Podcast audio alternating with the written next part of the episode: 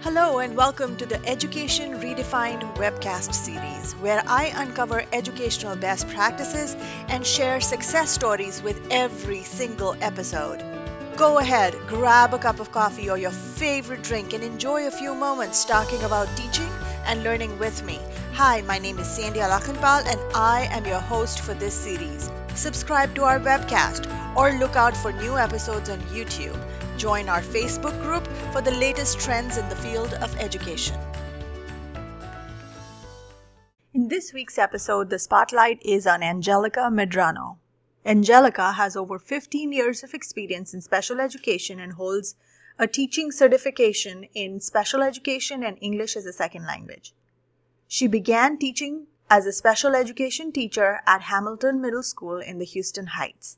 After a few years of teaching, she moved to a district wide position in special ed. During her career, Angelica provided extensive training in areas such as the ARD and IEP process, effective instructional strategies, inclusive practices, learning disabilities, and universal design for learning. She worked directly with students, parents, teachers, and administrators. Angelica is a member of COPAA, Council of Parent Attorneys and Advocates. Utilizing her experience and knowledge of the education system and student learning disabilities, Angelica believes in advocating for the best education for your child. She decided to leave public education to work directly with parents and students. Her goal is to set children up for success in school. The process should not be overwhelming or time consuming.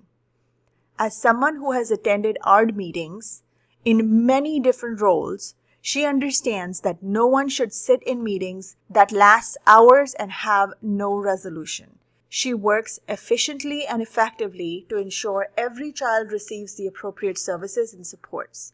In this episode, Angelica talks about the nuances of navigating the school system, importance of advocating for your child, what to do if you need assistance in speaking with the school, significance of teaching children to advocate for themselves, and much more. She also offers free parent resources and is willing to work one on one with you and your child. Check out eduprepspace.com or join the Facebook community for more information. So, without further ado, I welcome Angelica Medrano. Thank you for coming and speaking with me on this uh, podcast series, Education Redefined. I'm so glad to have you here for our listeners. Thank you so much for having me. I'm very excited. Thank you. So, Angelica, I know you and I have gone back and forth and, and introduced ourselves to each other, but for the sake of the listeners, could you walk us through a little bit of your journey on how you came upon this calling of, of you know, working with parents who have children with spe- special needs, um, and then advocating for them, consulting with them, and even offering tutoring services through your agency? So my journey started, um, I worked for a large public school district in the Houston area, and I was with the district for about, um, I want to say 13 years. I started off as a special education teacher um, actually at the middle school that I attended as a middle school student myself. So I started my teaching career there. Um, after a few years, I moved up to the district level and I was able to see all the programs in special education from early childhood all the way through high school. So I was able to get that district perspective and able to work with a variety of grade levels and programs. And in my journey through that, I realized that there is a big need for parents. So so my job at the district was I would get a lot of the phone calls from the parents if there was any issues occurring at one of the campuses that I supported.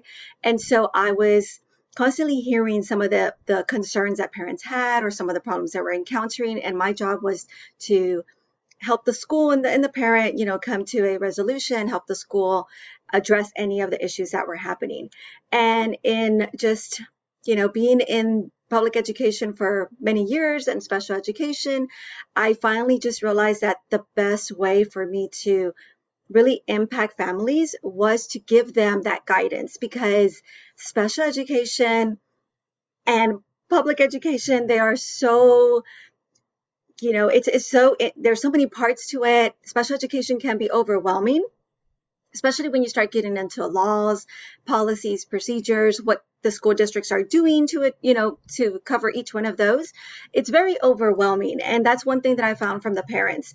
A lot of them didn't know how to even start the process for special education. A lot of them had, you know, just questions along the way that sometimes the schools were not doing a good job of answering. So I finally decided that it was best for me to leave the district and work directly with the families. And that is how I ended up leaving and just starting the business on my own as an educational advocate and consultant. So I now work directly with those families. Awesome, awesome. And you've been been doing this for a couple years now. So this is, uh, you know, how how many years has it been? A decade already that you've been working with uh, parents? So it's actually been, um, you know, when I was with the district at, at the, towards the end, it has been about 10 years total that I've been working directly with the families. But um, business wise, I am going on my fourth year that I just I work directly with the families. Awesome, awesome. And and you mentioned the types of concerns, right? The parents came with a lot of concerns because so, so that's one of my questions. What are some of the types of concerns that you hear from parents? Um, obviously, when you know it, the, the the moment of the diagnosis, that's the most overwhelming, emotional um, time for a parent to find out, hey, this is what my child has, or this is what my child is struggling with. But what are some of the diverse concerns that you hear from parents? So when um, typically when parents reach out to me as an advocate, they there's a variety of questions that they have and there's different you know concerns or different things that are going on. One of those is um, those initials. You know we got an initial evaluation now we have a diagnosis now what? Like what do we do from here? And so that that's been one of the things that i have worked on. Okay so let's go through that report. Let's make sure that parents understand it because school districts are supposed to review that report with parents. Some do a really good job you know some schools do a great job of sitting with them answering all the questions. Others you know sort of some summarize it. And sometimes parents feel like, well, you're the expert, you're the school, you're the district, you know what, you know this better than I do. I'm going to trust that you are giving me accurate information. You're giving me the, the best possible plan for my child. But what, what ends up happening is that that's not always the case. So sometimes you know parents aren't getting all of the information they're not understanding all the components of the evaluation or what um, a plan should include for their child. So that has been one of the, I think, the biggest concerns for parents.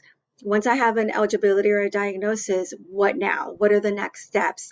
And for most parents, they want to make sure from the start that there is a good plan in place. I always say early intervention is best. So if we can have that evaluation completed in the earlier years, you know, the earlier the better.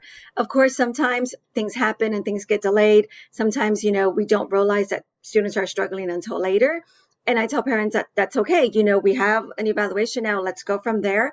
And again my my priority is making sure that the student is going to be successful in school so making sure that that plan and the supports and services that are being provided are the appropriate ones for that student for their individual needs. And it's always looking at the individual child and what they need from the school from the teacher from the different um, service providers. Right right. And you mentioned um, there's so much that goes into the paperwork right that that they get not just with the diagnosis but, even the, the final paperwork that the school adds in the legal jargon the the special ed terminology right? So i want to back back up a little bit um, for the sake of the audience can you um, explain a little bit of so some of the terminology that i've heard in terms of special education or dyslexia is iep and ard meeting 504 can you just go maybe in one line summarize for us what these terms mean so um, we'll start with 504 because that's that's one of the biggest questions I get. What is the difference between 504 and special education?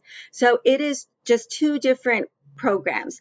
Um, 504 is under the um, Americans with Disability Acts. It protects um, you know everyone from discrimination so in a school setting that means that it's protecting the child the student from discrimination because they have a disability typically with the 504 plan you're going to get accommodations just to ensure that the child has the same access to the curriculum as their peers now when we get into special education now we're looking at that IEP. And so, yes, again, in special education, we start throwing out all these you know different acronyms and parents are like what are what do all these things mean? So an iep is an individualized education plan. Some states call it an individualized um, education program but it's typically the same thing. It's going to be the plan for that child. And it should be again focus is that individualized piece. So it has to be a program or plan specific to that child and their needs. So that is what the IEP is, the plan for that child. The ARD, um, it's mostly used. Um, I'm not sure about outside of Texas, but ARD that's a, that's a common acronym in Texas. So ARD stands for Admission Review and Dismissal. That's just the meeting. Some states will just call it the IEP meeting or the IEP committee. In Texas, we call it the ARD. But when you go outside of Texas, it's going to be um, just a meeting that's held to discuss that individualized plan for a student. And is is there like a set frequency on the number of times this meeting takes place, or is it as needed um, and can be multiple times a year? So for the ARD meeting or the IEP plan, um, they have to meet once a year. So law says at least once a year, parents and the committee have to sit down and review the plan. But parents can call an ARD at any time, or the school can call an ARD at any time. So just depending on if, you know, there's concerns with progress or maybe um, additional services are needed an ARD committee can an ARD committee can reconvene at any time but it has to be at least once a year okay so at a very minimum but can go higher than that one once yes. a year. Okay. Um, so uh, i want to ask you let's let's start at the very beginning right? We have the diagnosis and then um, you know that's in a lot of cases that becomes a relief when you realize why your child is is struggling. It's emotional it's overwhelming but it's also a, a sense of relief and then come with that comes the intervention piece the accommodations piece right? So let's say um, you know this this paperwork the iep paperwork has been given uh, to a parent. How do you ensure the effectiveness of these interventions that are detailed out in an iep which to a person who's as novice as i am would probably not understand? So one thing that um, that i do before we go into an ARD meeting because typically that's when, when what parents are hiring me for. They're hiring me to go with them to these meetings and just to make sure that they have someone there supporting them, answering their questions. Again, it's a very emotional process for parents. And I tell them, you are the parent. Yes, this is going to be emotional. We're talking about your child. I can sit there, like my job is to listen to the plan, you know, sort of take the emotions out of it so that I can make sure that we are accurately coming up with a plan that works for your child because a lot of times, you know, I tears happen. It's you know, it, it happens. It's it's and I and I understand it. I'm a parent. It's it's emotional, but I tell parents, you know, when we're going through that plan, I want the parent to understand. So we go through it before the ARD we cover any questions that a parent has ahead of time. And I should be able to answer it for the parent based on the draft that the school is providing for me. If there are times when I'm not even sure what they're asking, that's something that we're going to ask in the ARD meeting. Can you clarify? You know, we weren't sure what this means. And when we're going through that plan, I tell parents any person that picks up this piece of paper should be able to understand what your child's going to receive and how it's going to be received. If it's confusing, if we're not sure, if you don't know what some of the things mean in there, then that, you know, that's going to be a red flag that maybe we need to go back and clarify some things. Because I always tell parents things happen. You can move to a different school, you may move to a different district. You want to make sure that the next person is going to understand every part of that plan. So that is something that we make sure um, during the ARD meeting that everything is understood, it's clear, everyone uh, knows the plan and knows how to implement it. Now, one of the things that we that I will ensure in terms of the effectiveness of an IEP is data. So once we have an IEP in place, the only way to determine effectiveness is by asking the school for data and having them show us what they've done to come up with that progress. How did you measure that? How did they look? Do you have samples of the work? When you have a school that's not able to provide that, that's also a red flag. You know, just saying, oh, they're doing great. Oh, they're making progress. Well, we want to see what that progress is because progress can be now they, they're reading on grade level, but progress can also be now they are able to read you know, we've gone from sentences to paragraphs. It just depends. So we want to make sure that we understand what that data is that they're using so that we can also, you know, I can help the family say, okay, is this enough progress? Is this appropriate for your child? And we use the data in order to come up with that. Okay, wonderful, wonderful. So, um, again and, and I, I i'm really uh, grateful that you brought up moving from one district to another because from from my understanding and, and from your conversation the supports, the intervention, the IEP um, should be the same, irrespective of which uh, which school district, which school you are in, right? So if I were to move from Dallas to, to Austin to Houston, my the supports that are being offered to this child should look the same, which also means that the interventions should be in line with the supports that are that are being given. Um, how how many times do you encounter an example of when you know you've you've gone and seen the IEP and you've seen the interventions and you see a loophole in those interventions. And there's probably the school has not identified the right number of interventions or the right type of interventions. How have can you give me an example of where you found a loophole on an intervention strategy that should have been offered to a child and wasn't and how you worked your way through that so one of the um, things that I've seen most often in, in just the recent, in the past year, has been um, with writing. So a lot of times I'll see throughout the paperwork, you know, over the years that there's the child has struggled with writing, and that keeps coming up. You know, they're struggling with writing, and one of the things that that I've asked is, you know, the parents will tell me, like, I see that they're not holding their pencil correctly, or I have, you know, their handwriting is really bad. And, you know, they just kind of, the, the ARD addresses it like, oh, we're going to keep working on the handwriting. Well, one of the things that I will ask is, have we considered occupational therapy? Has an occupational therapist come in to, you know, to observe the child themselves and see if there is more to it? So that's been one of the things that that has been um, in the. It's been a common occurrence in, in the last few ARDs, especially with my younger students, like my first graders and second graders.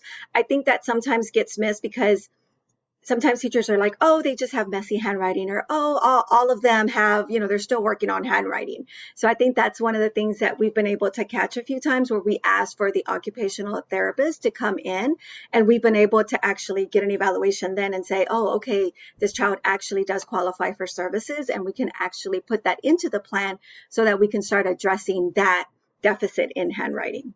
Cool, cool. And I think what it, it ties back is that a lot of times there is coexistence of conditions, right? So, for example, the initial diagnosis might have been dyslexia, but then you're talking about that uh, that dysgraphia piece that gets added to it, or a speech piece that gets added to it, and they need interventions in those areas for them to be able to compensate and have that holistic development that the child needs to have. So i'm, I'm really i'm really uh, glad to hear that you can you can hear that as you're going through the interventions you can see those loopholes and you can say okay well not just identify the loopholes but make recommendations on here's where additional testing is required here's where additional support is required. Um, so can you walk me through um, what an ARD meeting looks like? What are the expectations during an ARD meeting? And uh, why might an ARD why might a parent need support during an ARD meeting so ARD meetings, you know, depending on why they are having the meeting, they can vary. But if we're looking at just a, an annual ARD meeting where we're discussing the, the progress for the year, it's time to discuss the, the goals that were in place, was there progress, and come up with new goals. We they typically should be the same. They should be looking at present levels. Where's this child now? And that's one key piece that I tell parents I, I need your input too. What are you seeing at home? I think sometimes schools forget that piece to include the parent.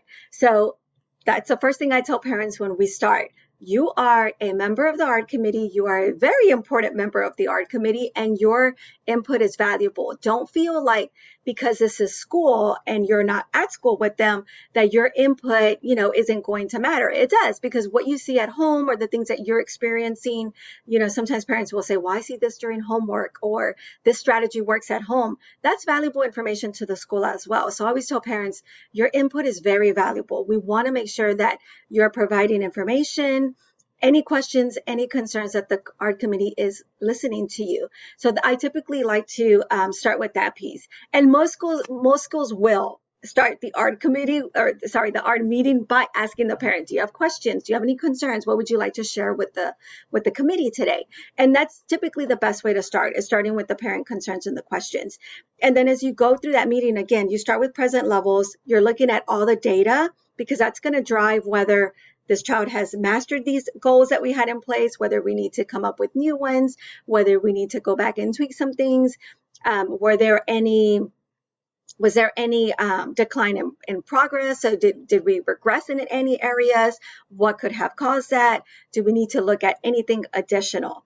So again, that ARD should be driven by data. Everything that you're addressing in that meeting, it's all based on the data that the teachers have collected. Again, evaluations only happen every three years. So you're typically reviewing the same evaluation information until you have a new evaluation, which would be, it's every three years, but parents can request one. Um, it's once a year you're able to request a new evaluation. Mm-hmm. Um, but again, it's it's going through the data, those present levels. I think the biggest piece for the ARD is present levels. Where is that student currently functioning today that we are meeting at, you know, that we're at, at this ARD meeting? What is that present level? Do they also set up goals at the ARD meeting? So, you know, where should the child be or where should the child go from here towards the end of the year? Let's say the ARD meeting takes place at the beginning of the year, do they set up goals on how much progress they should expect to see by the end of the year? Yes. So we should be tying those goals to the areas that were um, found in the evaluation. So depending on what their disability is, depending on what the evaluation said and what teachers are saying that they're they're seeing in the classroom, we tie all of that together to come up with these goals. So for example, if it's a student that has a learning disability in reading. We're looking at what were the, the, the deficit areas from the evaluation, and then that's how we base our goals. So if the teacher says, well, you know, the student is currently you know he's a second grader but we're still reading at kindergarten level. And so that could be a goal you know let's let what are we going to do to help this child catch up to grade level? And that's how the the committee should be writing those goals so that you have something to work towards. And that's the purpose of that iep you want to make sure that you are looking at the areas of need and that you have a plan in place because if we don't have a plan and we don't have goals i mean you just have some accommodations and some interventions that are in place but we have to make sure they're specific to the needs of the child and that we are targeting those areas of weaknesses that we saw in the evaluation. Awesome. So you mentioned a lot of parents feel the need at the beginning of the of the of the journey, essentially, right when the child gets identi- identified and diagnosed. Um, the the school system, you know, the needs of the child changes as the child goes from elementary to middle to high school. And also from that initial diagnosis to the maintenance and and the goal setting changes year after year.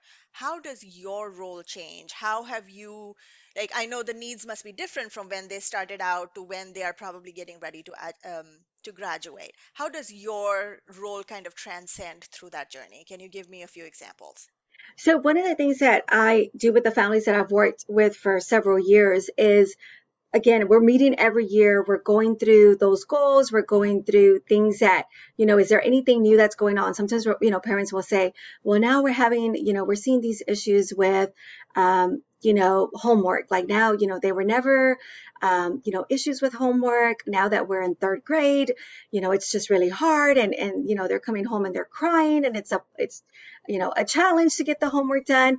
And so just some of those things that are coming up as the children are going through um, you know, their their educational years. Some of those things will come up, and so then we start looking at, at that issue. Okay, so let tell me what's going on, you know, and and when we have the conversation with the teacher, it may be that now we figure out, oh, it's they're really struggling with multiplication, and it's just really hard. And so, what are we going to do to help this child with that that issue that wasn't there before? Because now that we're in third grade, we're really working on that multiplication piece. And you know, sometimes teachers will say, oh, well, we're gonna work a little bit more in small groups with them or they'll say you know instead of doing the homework that i'm sending home let's work on flashcards so that they are you know memorizing those multiplication facts um, or just different things like that as they get older um, again in elementary you know the younger students are not testing for STAAR I, am not going to get into the, the, the whole, you know, should we test or not, but that is one piece of, of education. And so then as they get older, we are looking at accommodations for testing. You know, what does this child need now that they are going to start taking these, you know, uh, state mandated tests? What are some accommodations that we can put in place for them? And then as they move through middle school and high school, we start looking more at those transition pieces for elementary and you know i really like to focus on that that academic piece because if a child is struggling let's say in reading we want to make sure that we're giving them as much support in elementary because it gets harder and harder as they get older if we're still you know not catching them up and then we're getting into middle school and now we're really behind. Because as we know you know middle school they're going to continue the curriculum they're not working on teaching the reading skills because that's something that you know should have been done in elementary. Yes, there, there are resources available for students, but I try to make sure that we have a plan in place so that the child has all the supports that they need and we're not trying to you know, then catch up by middle school. So for middle schoolers and high schoolers, again, we're looking at those transition pieces. What do they want to do once they finish high school? And I know that, you know, as a sixth grader, parents are like, we just started middle school. We're, you know, that's so far in, in, in the future, but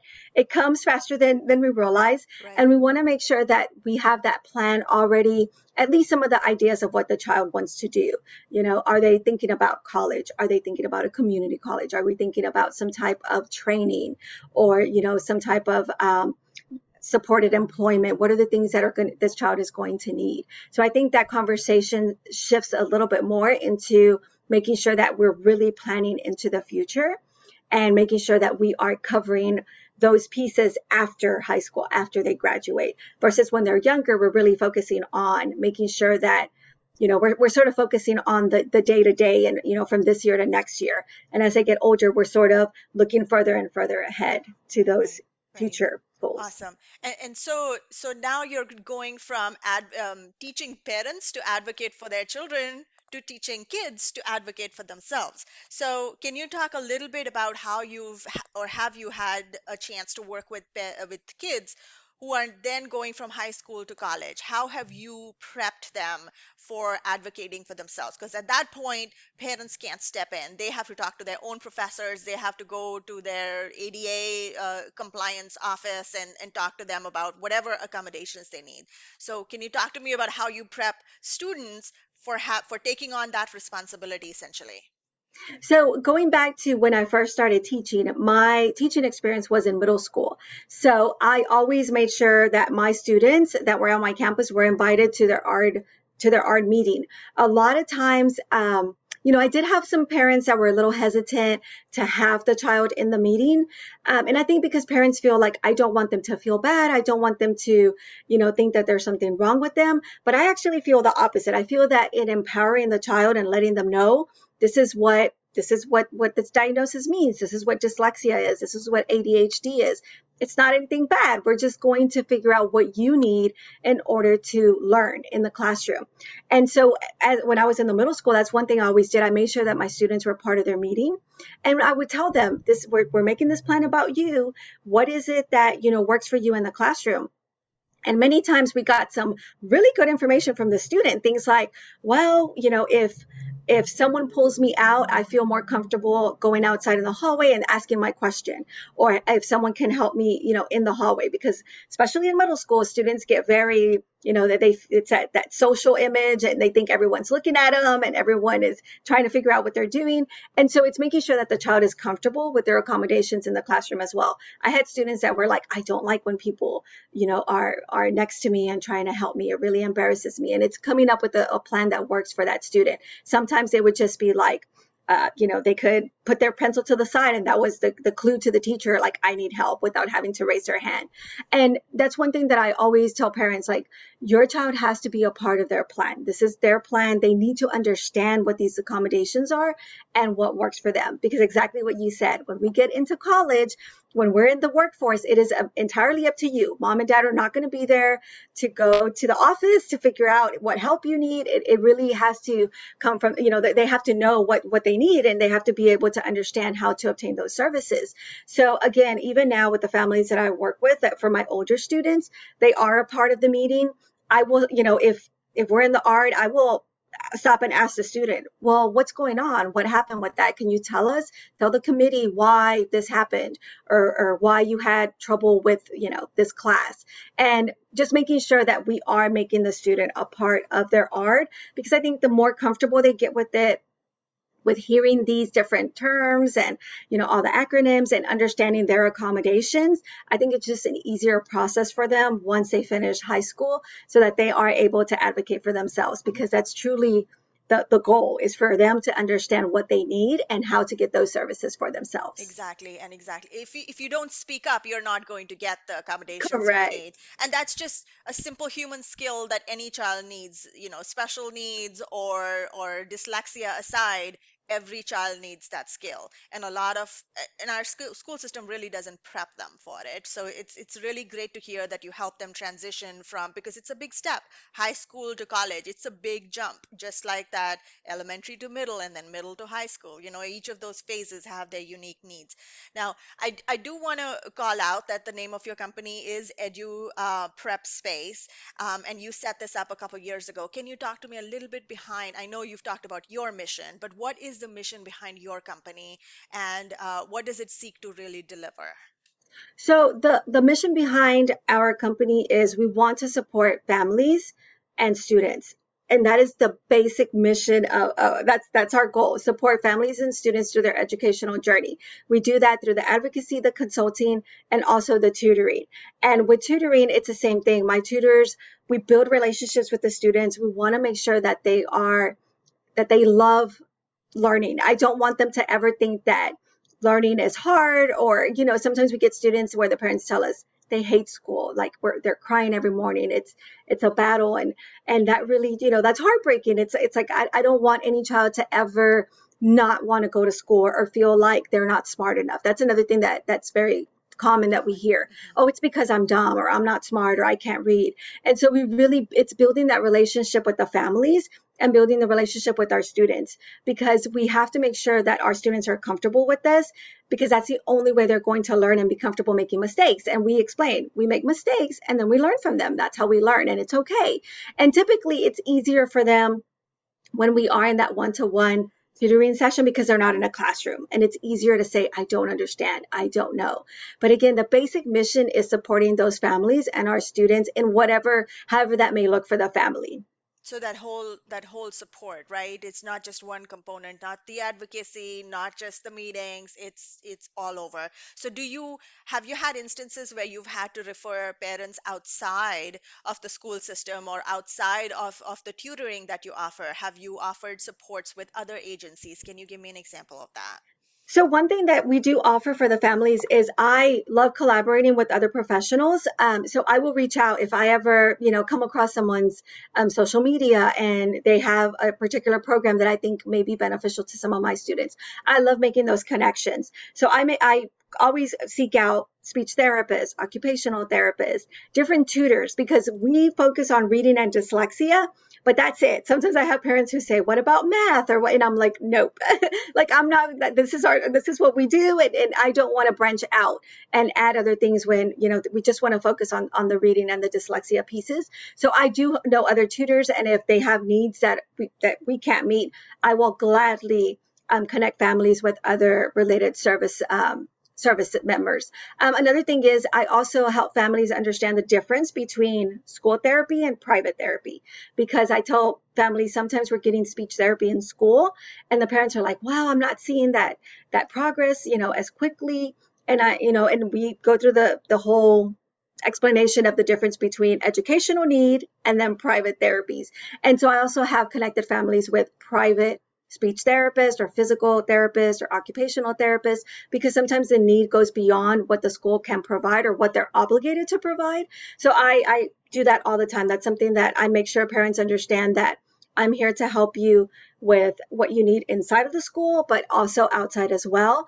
And again, I'll make those connections with these professionals so that I can give the parents, you know, here's a list of people that you can call and they can give you those additional services that we don't offer. Awesome. It's great that you have these relationships that you can refer out and and also to point out the fact that there are only a certain number of hours in school. So there's only so much that that the school can do or the teacher can do. And then teachers are also spread across the entire grade level, right? So you have kindergarten through 5th grade in elementary or 6th through 8th grade in middle school and they have so many caseloads, right? So so yes, that extra support probably gives them that that extra push to to reach their goals. Um, so tell me about, without naming names, of course, um, can you uh, tell me about a success story where you have either helped a parent or a child that that jumps out out of your memory and and that child just blossomed because of the support that you got for him or her? Um, so I have I've had many different success stories just in terms of you know in different ways. I've had I think the most common one has been where families tell me after an ARD meeting that you know we, we always debrief. Once we finish an ARD meeting, I will we, we I talk to the family and I'm like, what do you think? How do you feel? You know, are you okay with the plan? Any questions?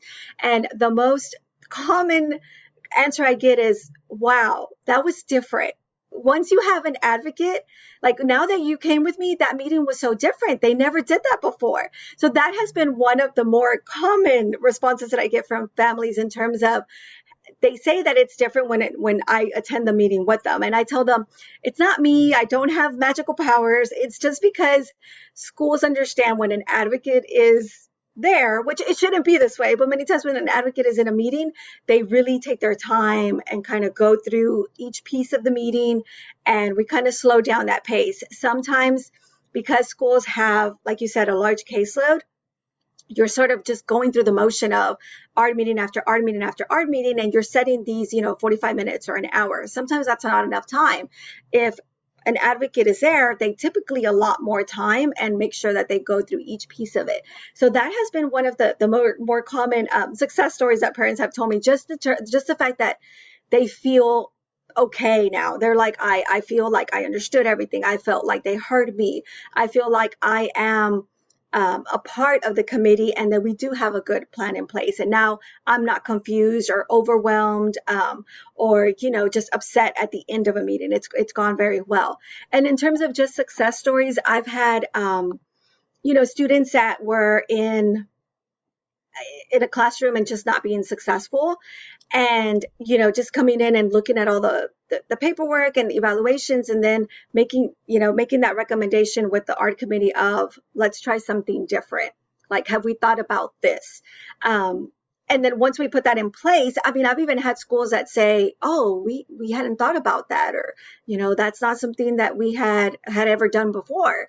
Um, so it's coming up with with a plan as a team. You know it is a, team effort and, and sometimes schools are seeing these over and over that they just get locked into that box and they can't think outside the box and so i'm able to come in and say because of my experience and because I've been able to work with so many students and so many schools and so many districts, I'm able to see what is done in other places and able to bring that to a, a school that maybe hadn't had that experience before, hadn't thought about that. So um, that has been one thing that that just you know with several students that i can think of where once those appropriate services were put in place parents are like oh wow like completely different child they love school we're not having tears in the morning i'm not getting phone calls from the from the teacher saying that this is happening. It's, you know, it's really changed the situation, you know, for the family and for the school. And that's just because now we have what the child needs in place. And that's, you know, what we needed all along. Right, right. And that's amazing. And I think I want to point out you brought up that umbrella view that you have when you're dealing with different school districts. So you know that there are other resources and you are able to do that out of the box thinking also the fact that you speak the language, right? Because that itself can be overwhelming for a parent, right? Here, I am, as a parent, I might be stuck on what's an IEP, what's a 504, what's what's an ARD, and teachers just rattle those acronyms off, and I am lost in that in that jargon while they've already gone on to accommodations and interventions and covering data and they've lost me as a parent at that point so it's really great to have you as a support for that So, thank you so much, Angelica, for covering such a diverse um, set of topics with me. Uh, if somebody wanted to find you, consult with you, where can they find you and how can they engage your services? So um, we do have our, our website, which is edu and prepspace.com.